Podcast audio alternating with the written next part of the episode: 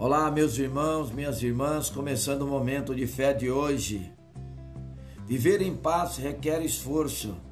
Hebreus capítulo 12, versículo 14, que diz assim: Esforcem-se para viver em paz com todos e para serem santos. Sem santidade ninguém verá o Senhor. Pode parecer que não, mas temos que admitir Viver em paz com todos requer um esforço pessoal.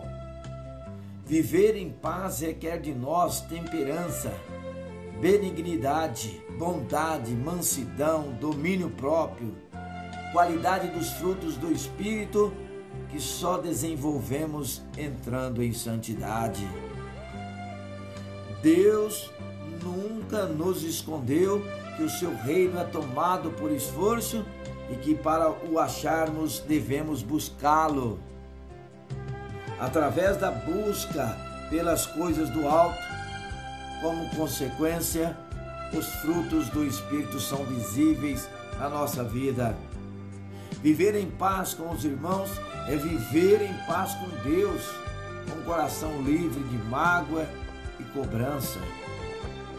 Viver em paz é um esforço que vale a pena pois antes de tudo somos os primeiros a nos beneficiar com esses atos. E toda atitude pacífica gera bons frutos e dá bom testemunho. Esse tipo de postura também faz parte do anunciar das boas novas do Senhor. Não adianta falarmos da paz que excede todo entendimento e vivermos com uma conduta agressiva e reativa a qualquer situação. Quando Jesus falou das bem-aventuranças, boa parte delas quer um coração pacífico e todas são reflexo de santidade ao Senhor. Diante de tantas bênçãos e promessas, viver em paz e santidade é um esforço que vale a pena perseguir. Sede santos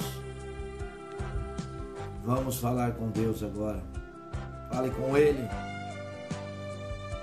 Senhor Deus e Pai, derrama sobre mim o teu espírito.